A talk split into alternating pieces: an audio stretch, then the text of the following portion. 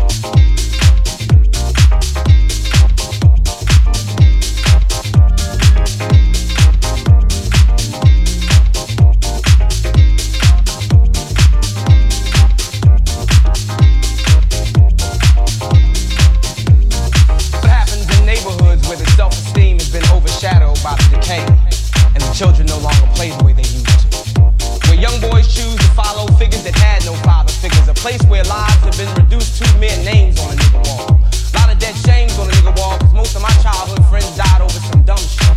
It's like we all on some slum shit. Whatever happened to that, we shall overcome shit. Nigga, where I'm from, shit. They done tore down the projects and took away neighborhood sports. It's a place where little black boys put on jerseys and shorts. Dream big about stardom on fine hardwood courts, but awake to the harsh reality of a strip, unfinished inner city floor where life splinters. Cold winters are sheltered by crack houses instead of recreational centers if they claim to not have the paper to keep open for operations. The deconstruction of the black family has been in perpetuation ever since Willie Lynch set his theory in motion. Decharacterization was his sole promotion. Therefore, if you take the basketball out of space, young boy to do when he doesn't want to do wrong, but there's a lot of the right to.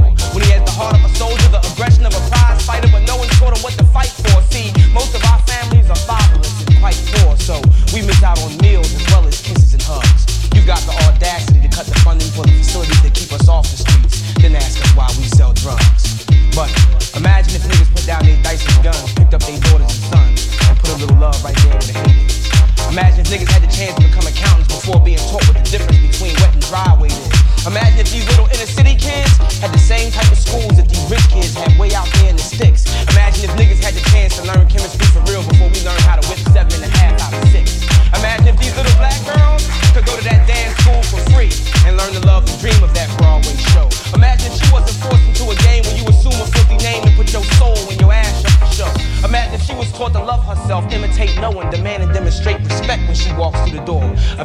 Watched the telly and saw herself during the prime time.